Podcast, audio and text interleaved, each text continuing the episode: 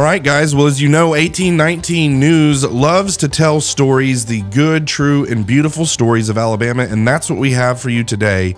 Got an incredible guest coming in, J.R. Rivas, coming to tell his story about coming to America from Honduras, um, serving in the military at 14 years old in Honduras, uh, getting into law enforcement in the United States of America, getting his citizenship, and striking out into business. That's an incredible American dream story that happened right here in Alabama. We have an incredible culture here in the state of Alabama, but our politics and public policy don't reflect the people of Alabama. Media drives culture, culture is what drives politics and public policy. Welcome, everyone, to 1819 News, the podcast. I'm Bryan Dawson, CEO of 1819 News, and host of this here podcast where we're pursuing a free and flourishing Alabama every single week. This week, we have an incredible episode. As you guys know, we love to tell stories on this podcast. And I think I have one of the uh, great stories of Alabama that we're going to tell you guys. A guy named J.R. Rivas, uh, who's the president of Personal Touch Inc., father of 10, and, he, and the owner of Soggy Bottom Lodge. Uh, but all of those things don't do justice what his story actually is and the journey that God has put him on that brought him here. And we're going to unpack that. But before we do, I want to remind you guys to subscribe to this podcast on whatever platform you're using um, Apple Podcast, Spotify, Rumble, wherever it is. Make sure that you subscribe, click the bell so you're getting notifications, and share all this stuff on social media to help increase our reach uh, so that other people are enjoying the content the way that you are. Without further ado on that, uh, we're going to jump right in. Um, JR, thank you so much for joining us. No, thank you for the invitation. We certainly appreciate it. Awesome. So we um we loved i mean it's kind of what i opened with we love stories and uh we had uh had some some instances recently that required us to have security here at the offices Right. and uh the security team that came in and, and served us well um do you, do you want to talk about that at all? Should we plug? Should we plug the security company or Sure.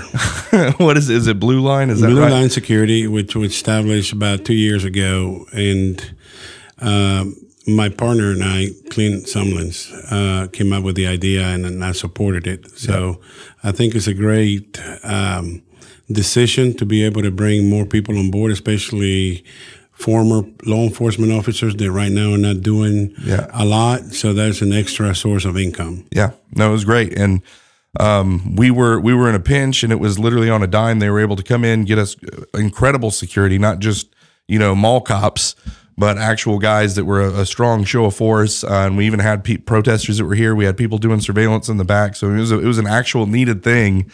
Um, and they were to help us. You know, they helped us out. And I was talking to Clint, uh, and he's like, "Man, you know, JR is my buddy. He's my partner." you know, and, and Clint heard my story and Clint's like, man, you got to hear JR's story. And so he sent me this thing and I read it. I'm like, I've got to get him on the podcast to come share his story. And so it covers everything from becoming an American citizen, you know, and, and I mean, and it's just, it's incredible. So let's start at the beginning. Um, where were you born? Tell me about your parents, where you grew up. That always plays into kind of where people go. Well, originally I'm from Honduras, Tegucigalpa, the capital. My mother and father were divorced when I was one. Um, basically, grew up without a father. My stepdad stepped in. He's a blind person. So there's a lot of things that I was missing uh, from a father's side that would guide your, you know, guide your children in a certain way, give them that structure that you need, and only because he was limited his his eyesight. Yeah. Um, but then it was my grandmother, who was very strict, uh, Yeah. gave us a lot of love, but then on the other end, you know that if you messed up, she will give it to you. um, so that being said, I think uh, the part being coming from a third world country, but being raised in a good home with a lot of love, a lot of structure, gave me what I needed to to grow. Um, when I was 14 and a half, I was drafted in the military. Was there for about five years. Came out not thinking or not knowing what I was going to do with my life, or whether whether I was going to go to the university and pursue a career in Honduras or pursue a dream, which I call it the American dream, and come to the United States and do something with my life. Yeah. At that point, when I came here, I didn't know exactly what I was going to do. I was just barely 19 and a half, um, fixing to be 20, but not knowing exactly what direction I was going to go. So at 14, you're conscripted into the, the military.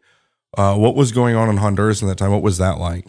Well, that was uh, early years, and I don't know if you remember this, but Oliver North, President Reagan during that time, were fighting communism in Central America, which Nicaragua was invaded. Uh, the rebels supposedly uh, were wanted to fight uh, to get their freedom. Uh, there was a lot of drugs, uh, narcotics being um, used to, I guess, uh, to support the financial meaning of the war. and then, of course, there was things that were going on in the country that um, limited a lot of people of their own freedom. Yeah. So in Honduras, uh, we were fighting it, and United States was uh, the country that was supporting to help from uh, Honduras to be also invaded and fight communism at the same time. Yeah. Okay. And it's, you know, here in America, you know, you hear about people going in the military when they're 18, 19, 20.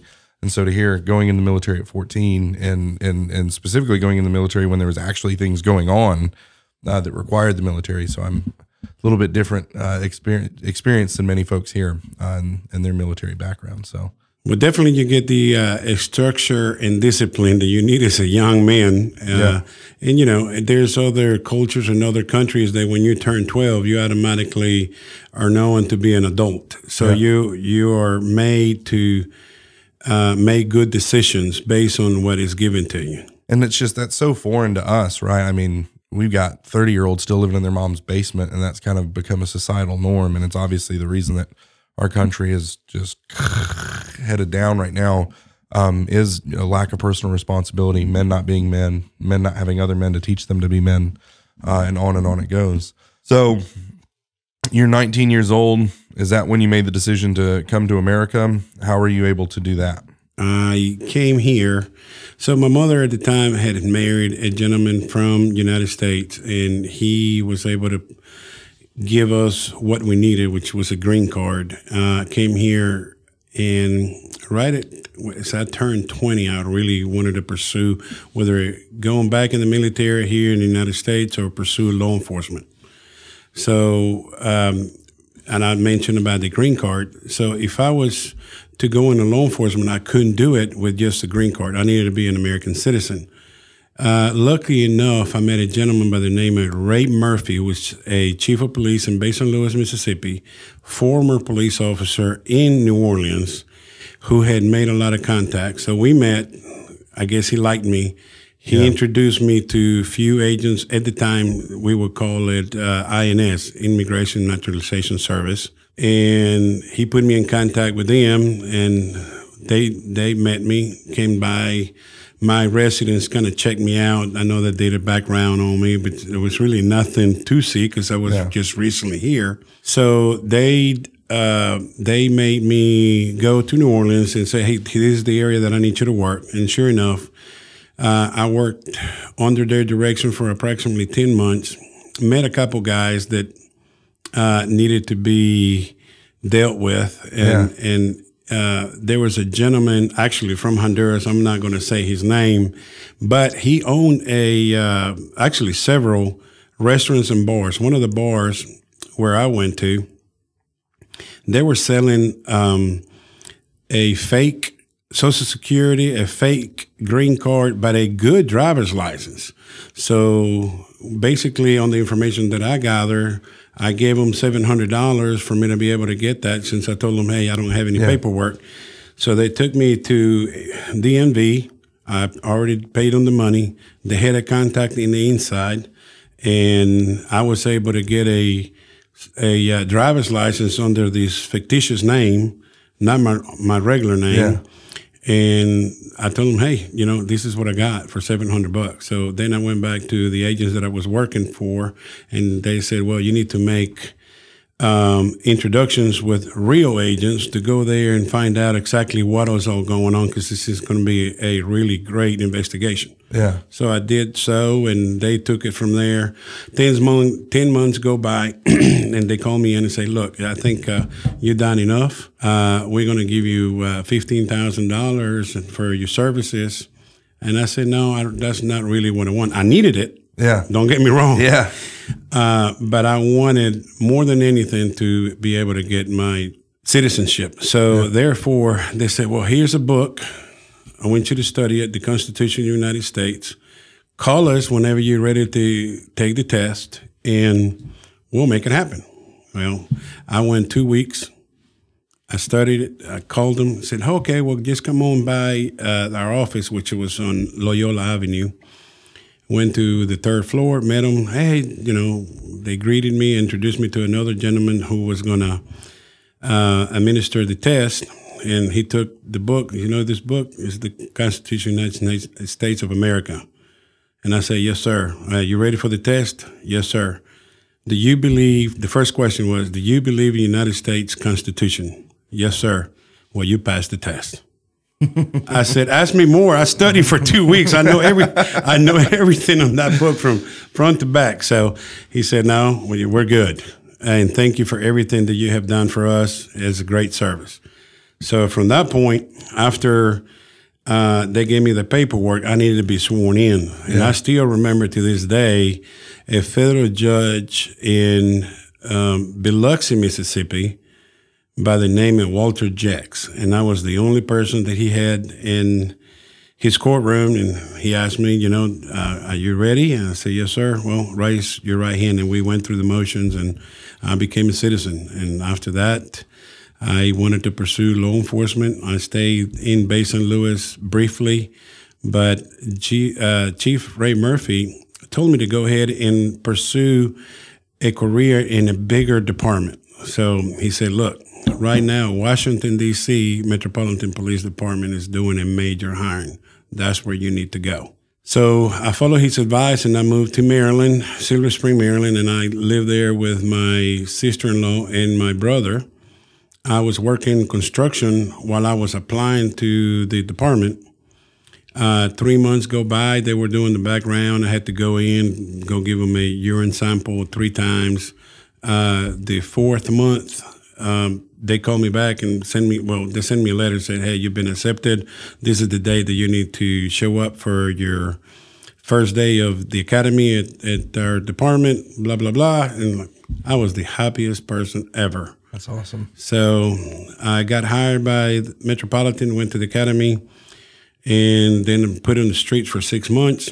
I passed. I stayed in the fifth district, worked there, um, and uh, worked there for about three and a half years, and then actually moved to Mississippi. Um, worked for the city of Laurel, but I was assigned to Mississippi Bureau of Narcotics.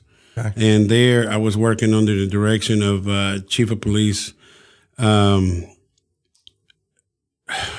Chief Bush, Jamie Bush, and then under the direction of uh, Lieutenant Sammy Evans for the uh, Mississippi Bureau of Narcotics. And I worked undercover for a period of time with a different name, different date of birth, different social security number, totally different identity. Yeah. And uh, today I may be driving a Monte Carlo, just a little hoopty or war wagon that I call it. Yeah. And then the next week I may be driving a BMW. Yeah. It just depends on what I needed to do and what area I needed to work in. Was there a reason you chose to go into narcotics? So, yes, we have a, a sister that we lost to drugs um, in Honduras. Uh, she decided not to go to school, decided to started dating this particular guy that was giving her drugs. We lost her to the point that she would come into our home and steal a lot of the property that my mother and father had, and eventually became a prostitute and lost her. And kind of, I see, I saw what it did to our family, hurt us a lot, and I just wanted to fight drugs, mostly for that reason. Still love my sister a Yeah. lot. Wow. So, stories inside of stories. What are, um, working in narcotics, I mean, you probably saw some pretty incredible things and were involved in a lot. What are some of your crazy, craziest narcotic stories that you're allowed to talk about? I'll tell you a funny story. Sure. So uh, this is uh, back here, uh, working in Alabama under um, the unit that we work at right now, 17th Judicial uh, Drug Task Force, under the direction of Greg Griggers, our DA, District Attorney. So we are working with Robbie, and he's one of the agents. And Robbie stopped this 18 wheeler. Um, and as we were moving into the tractor that evening, he puts the light and he he points it at me like, "Look at it. This is like a box, which is a false compartment." Yeah. He goes, "We got it. Let's hope he's there." And sure enough, there were 68 kilos. This particular guy that was driving is from Honduras. Uh, he gets arrested about a year and a year or so. He goes to court. Our good friend, um, who is uh, a federal judge in Tuscaloosa, he's been to Honduras to go and help and support some of the orphanage that we support there. He's been there like five times. So as he's there, he learns a little bit of the slang. Yeah. Paja hombre. That's the slang from Honduras. It's like, and what it means is like, you're lying, dude. Yeah. And so these gentleman's now in court. The attorney, the defense attorney, is pleading his playing pleading his case and so on. And then right at the end, Judge Coogler asked this particular gentleman, "Would you have anything to say?" And you know, there was a lie after lie that it was proven during the proceedings. And uh, this guy tells Judge Coogler, and somebody's translating, and Judge Coogler goes, "Pahombe," which means you're lying. It's, that Yeah. particular slang is just from Honduras. Yeah. So this particular guy turns around, looks at his look at his daughter, and like put his head down, and like I'm done. I'm guilty. They're Yeah. gonna put me away. But uh, it's it's one of those deals where you feel bad for people. There's some people that do it because they have to. Their families have been threatened, um, and that is that's real in Mexico. But there's people that do it out of greed. There's people that do it just because they want to have more and they went the wrong way about it to go get that much more money. So uh, that being said, I think uh, I feel for the users, Yeah. but not so much for the dealers. Yeah. Understand. What What was the scariest thing you ever encountered in your law enforcement career? I think uh, the time that I was working undercover and I went through a checkpoint with somebody that I, I was actually buying drugs from. And the guy, the officer that pulled us over, asked us to get out of the vehicle. And the guy that I was buying from was looking at me like, "What is going on?" I said, "I don't have anything here. Just be relaxed." Yeah. And I had uh, my radio, I had a gun, and the officer that was there was very conscientious of what he was doing. Then he realized this guy is a cop, Yeah. so he was very careful how he conducted himself during the traffic stop and allowed us to go. He let him go first and then he patted me down. He's like, You're a cop? Yes. Okay, go. But I didn't know if he was going to start asking, asking questions and Yeah. reveal who I was. Yeah. And it was not going to be a good thing. And that particular time, I was just working like 20 minutes away from my house Yeah. and you know they knew where I lived supposedly, but Yeah. keeping your identity concealed is everything when you're working um, undercover work. And was this in Mississippi? That was in Mississippi. Wow. That's interesting. So one of the next guys I've got coming on the podcast did a ton of narcotics work in Mississippi as well, which completely independent from you know what I mean. Right. It's kind of interesting. He'd come over and was telling me some some pretty crazy stories as well.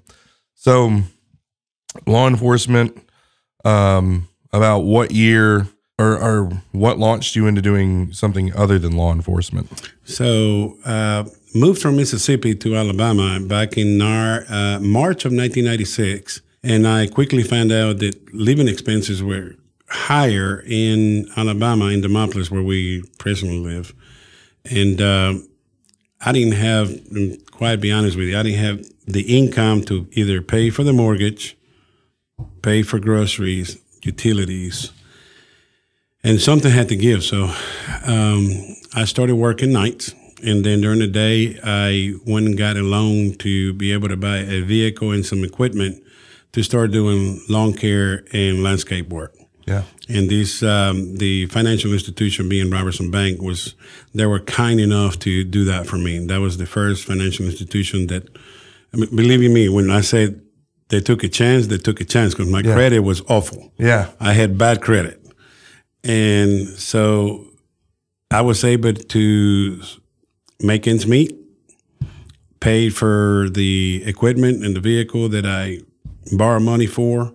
And within a year, I realized that I was making one and a half times more than I was making with the police department. Wow. And I was dying. I was literally like a zombie. I was working Yeah. day and was working night, spending three, four hours at home, sleeping, barely seeing my children grow. It was like a blur for several Yeah. years. And after that, I just gave up law enforcement, hated it. That's my passion. That's what I love to do. Yeah. And I dedicated my life to what I call now Personal Touch Incorporated. That's the name. Um, and we did extremely well. At first, it was just myself. Then it was three more, three guys that we hired. And eventually, we needed more people and started doing some more work doing tree planting. Uh, then went from there to herbicide application. I realized that I needed to have a lot more people. Yeah. And so we got some guys from Mexico under the H2B program, came here and, and helped us out to do what we do today. But back in the day, I used to run to the mailbox to go see if I had my check to be able to make payroll. Yeah. And today, uh, I don't have to run, thank God. We Yeah. have all the things in place that uh, I'm able to be, I'm able to make payroll. Back in the day, it was like three guys. Now we're running about 540 to 760 folks, depending on the time of the season. But uh, God has been good, and God has been a blessing to my family, and now, now God has been able to bless other families because of where they work, uh, supporting personal touch. Wow. And so the the growth of personal touch, you started out just doing regular landscaping, uh, and then got some pretty big contracts with the power company and one of the, if I remember reading your story correctly, there was you had an opportunity to, to kind of leap into something bigger, decided not to because you had made you you wanted to honor your word or you know what I'm So uh, it was with Alabama Power, we began uh, doing work as a subcontractor. Yeah. And uh, I gave my word to Asplundh, which was the general contractor. Yeah. And they gave us um, the work to work under their umbrella. And I told them, I said, we'll do this work, no problem. And the manager during that time for Asplundh said, "Hey, I need you to consider not competing for the next two years at the time that you decide to leave us." And I said, "Yes, sir." Within a year, I got asked to become a general contractor, and I told them that I was not ready because I gave my word. It was nothing a contract being signed; it was just my word, and I wanted to do just that. And after that year, I told Asplundh, hey, I'm fixing to go on my own and pursue my general contractor's license. And so we did so, and we started doing work directly for the utilities. And so the, we were also doing other work for in the industrial side for cement plants and so on. Yeah. And um, that's what we've been doing. Our footprint right now is about 18 different states. And in any industry you work for, your word is everything. You you don't need a contract. If you're not going to respect what you said, whether you sign it or not, yeah you know that's that's you. And your name, your name, and your good name, because you only have one name, yeah is going to precede you. So keep your good name. protect it, honor it, and the same thing that you're doing, people are going to do the same thing to you. Yep. They're going to respect you and they're going to honor you because they know you you're a, a good man, a man of your word. That's an ancient truth that has existed forever. And for whatever reason, and again, you see the decline in our society. There's not very many men who would do what you did. You didn't sign any paperwork. They would have just been like, well, I didn't sign anything. I'm going to jump in. Um, but I think God blesses um, blesses people who do things that right way. And God says, let your yes mean yes and your no mean no. And when a man says yes or no, um, and he honors that, I think God blesses that. And I think that's what you've experienced. In a great example, I have another gentleman by the name of Kirby. Uh, he owns K&G um, Refractory. And this gentleman and I became friends back in 2020. And we struck the deal. Said, he said, uh, if you don't work for anybody else, we'll give you a lot of work. So we did so, and believe you me, there was other companies that realized, hey, we have a good workers uh, within our company. The work ethic is there, um, and they would want it for us to go there. In 2005, it was a test everybody complained about 2008, but for us was 2005. We didn't have hardly any work, and we had these employees. So I'm having to pay my guys 20 hours, the part time, the uh, hourly workers. The supervisors, I was paying them the full amount. In 2005, I get a call from Kirby's uh, competitor, and they needed they needed 32 guys to work around the clock, six months. Um, and I called, picked up the phone. I said, "Hey, Kirby, guess what, man? Guess what? Wrenches just called. They asked us to go and do this other work. Do you have any work?" He goes, "Not right now, Baba. And that's what he calls me. and uh, I said, uh, "Well, what should I do, brother? If you got to go to work, you got to go to work. Do what you need to do." Yeah. I said, "Okay, buddy. Well, thank you." I hung up the phone. I called Wrenches back, and I said Thank you for the opportunity, but I can't do it right now. We're extremely busy. I had to honor my word with Kirby. He's yeah. my brother. And I'll put the phone back. And I felt relief. Yeah. And I called Kirby back and I said, buddy, uh, we're not going to work. We're going to wait. I went to Robertson Bank and I borrowed like $360,000 to make uh, payroll and pay bills. And that was at the end of July. August went by and November, it just started flooding. We had so much work.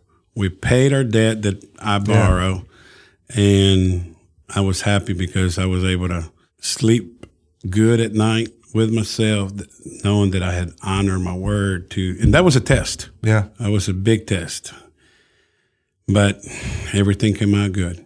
Amen. Amen. I love hearing those stories. All right, so personal touch, um, and so now you would, I guess, describe yourself as a competitor of Asplundh. Then is that right? At a lot smaller scale, Asplundh is big. He's there just about in every state. Yeah. For, I think it's maybe fourteen different countries. Yeah, um, they're they're a big company. Yeah, but that's kind of the similar work you're doing. The similar, yes. Okay. Well, that's interesting. And then that turned you into needing to entertain uh, basically business partners, and that's where Soggy Bottom comes in. As we grew, uh, we were able to start entertaining some customers that we were allowed to.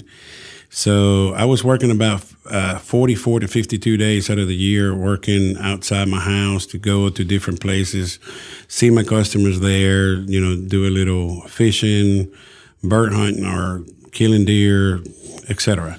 Um, and then I would come home, and then I would pick up my bags and go do it all over again. So I needed something here in Alabama, and just ha- so happened that I was in Alec Jones's property in Demopolis, um, hunting with a gentleman by the name of Kenny Freeman. When the text came in saying, "Hey, this particular property came open," and it was right there in Linden. Um, great person that owned it, family owned land for many years. I took my um, office manager at the time, Miss Debbie Mary, and we looked at it. And she said, buy it. So we did. and I remember it was a muddy, muddy, muddy place. Yeah. And the perfect name was Soggy Bottom. you you get you get taller by the step. Yeah. So we uh, the first thing we did was put a put a pond, we put a shop, and then we built the first lodge, Soggy Bottom Lodge. Yeah. And then we hired uh, a gentleman by the name of uh, Brandon Smith. He came in with a good idea to make a bigger lodge to be able to accommodate corporate people, which yeah. has been a great deal and great success. Uh, and Shack 33 was created within the property.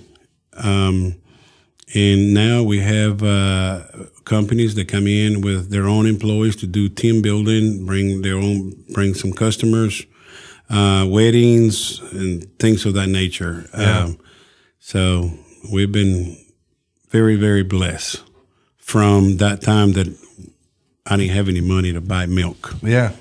Going from not enough money to buy milk to buying soggy bottom. well, that's incredible. What um what's the biggest deer that you've shot there? Right now, this is the year. Is uh, the year? Somebody shot a 422 inch deer.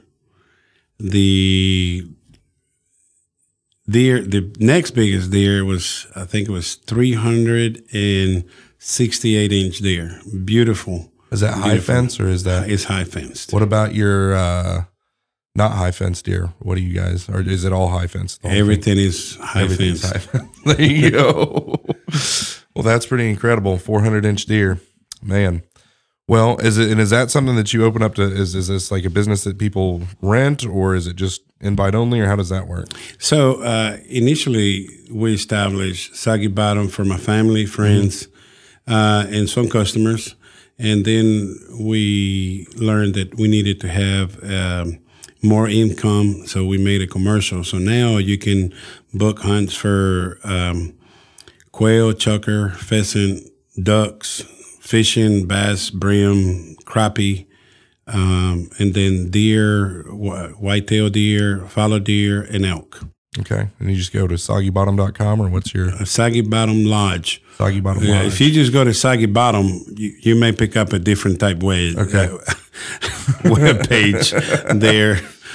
Um, Soggy Bottom Lodge. Soggy Bottom Lodge. Okay. Well, that's good stuff. And so now we'll wrap it up with this. What, um, you law enforcement, then private sector business. And now I, I, feel like I've Googled you and saw that you're still involved in law enforcement. Tell me about that. I went back uh, approximately seven years ago, and I had the opportunity to meet uh, the sheriff in Clark, Clark County. He sponsored me to go back to. You have to have a law enforcement agency behind you that was going to you're going to work for. Yeah. And uh, I went to my academy again and passed it. And right now I can come here and arrest you. Yeah. Not here because of yeah. my jurisdiction.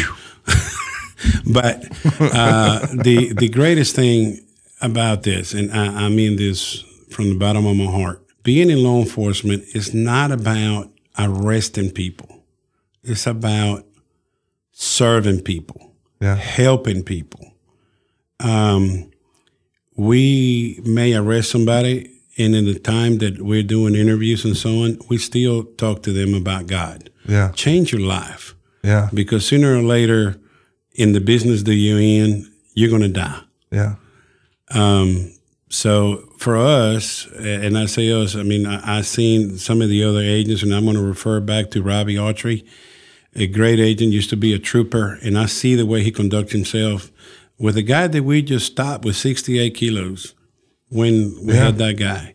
And he treated that gentleman with much respect, even though we would call him a dirtbag. Yeah. But that dirtbag still needs to be respected. And mm-hmm. that's that's the thing at the end of the day, that's what we're supposed to do. We are servers. We are here to protect you. Yeah. Um, and that's what we want to do. And thank God I have the opportunity to work for the 17th Judicial Drug Task Force, which is a great unit, um, and we have great people. We have a great community in which we live in. Uh, I can't say enough. Yeah. And then the commodity to be able to work with other agents and uh, agencies, and you know whether it's a municipality or a county or a state or federal. Yeah. Um, being able to do that is is just awesome. Yeah. What you just said reminded me of a story, and I've never shared the story on the podcast. I mean, they know my story, but um, something you said about police officers doing their job, um, and and serving people and respecting people, even if they are quote unquote a dirtbag. I was one of the dirtbags, right? That was my thing. Um, but I was this is in El Paso County, Colorado. So it's Colorado Springs, Colorado. Uh, I ended up being one of the most wanted most wanted fugitives in Colorado Springs, Colorado, um, on hundred and some odd thousand dollars worth of bonds. Uh, and the guy that headed up the fugitive task force was a guy named Sergeant O'Driscoll. But he was also the head of the crime prevention unit, which was a joint task force between Colorado Springs Police Department, El Paso County Sheriff's Office, and also um, some federal agency that funded the thing. And I was involved in meth, and so there's all kinds of stolen property, like motorcycles, cars, all this other stuff. And so he was basically in charge of stopping people like me. And so we had run in after run in, and I we almost became like arch nemesis. Okay, there was another police officer who I won't say. Every run in I had with him, he was extremely disrespectful. He broke the law to uphold it. Did not follow the way that you're supposed to do it. There's a way to do it. Sergeant O'Driscoll and his entire team did it the way that it was supposed to be done. They were extremely respectful, you know, and that always stuck out to me. Like this is a this is a good man, right? And and that stuck with me. And so he raided my house. My my pit bulls uh, attacked him his guys. They could have shot my dogs. They didn't. Right? They were able to de-escalate the situation. Um, didn't just start rummaging through the stuff. Waited till they got the warrant. I mean, they did everything the way that it was supposed to be done. Right? And that always stuck out to me. Well, finally, when I got uh, arrested, when I was on the run and I was a fugitive, his team is the one that ultimately got me. Uh, June nineteenth, two thousand seven. Um, and uh, after my whole, I'll have to tell you the, the whole story later. But when they when they finally got me, I went back to the El Paso County Criminal Justice Center, which was the county jail, and I was sitting in there. And him and one of his guys came in there, and he said, "Bryan, you owe me some money, uh, some gas money, because I've been chasing you all over, you know, for the last six weeks or whatever." And I laughed. That's funny. And he said, "But in all seriousness, Bryan, when are you going to change?" And he said, "I see something in you." He says, "I've been doing this for 20 years. One, I've never seen anybody jump out of a window, so they were chasing me. I jumped out of a third story window with a rappelling rope. Whole nother story." But he said, I've never seen that. But he said, on top of never seeing that, I've never met anyone who has the potential that you do. Like, you're not like all these other people. When are you going to change? And I, and I said, I'm going to change. And I shook his hand. And three years into my prison stay, I just felt like I needed to write him a letter and thank him. And so I said, Look, thank you and your team for saving me. You didn't run into a burning building and pull me out, but you saved me from myself, uh, from the destructive behavior patterns and everything else you intervened, you stopped me from doing those things. I'm in jail now and I'm, I'm able to think clearly. Uh, and with that thinking clearly, I want to thank you. And he wrote me back and we corresponded back and forth and kind of became like a mentor to me. Uh, it was pretty cool. And so um, I need to, I want to reach back out to him and connect now that I've made it here in life, right? But just a good man that did things right. And that allowed me to then, you know. So anyway, I thought that was an interesting that is interesting, and and um, we go through life, and I think um, some of the experiences that we have and and that we have seen and challenge uh, ourselves to make changes because making changes from being bad to trying to be good and doing the right things is yeah. not easy. But when you do, you inspire people, and I respect you for that. And thank you for what you do. Yeah, well, thank you kind of cool being on the, the opposite side of it. Uh, and then here we are, and God brought us together. So that's really cool. J.R. Rivas, thank you so much for your time. Thank you. God bless. Awesome.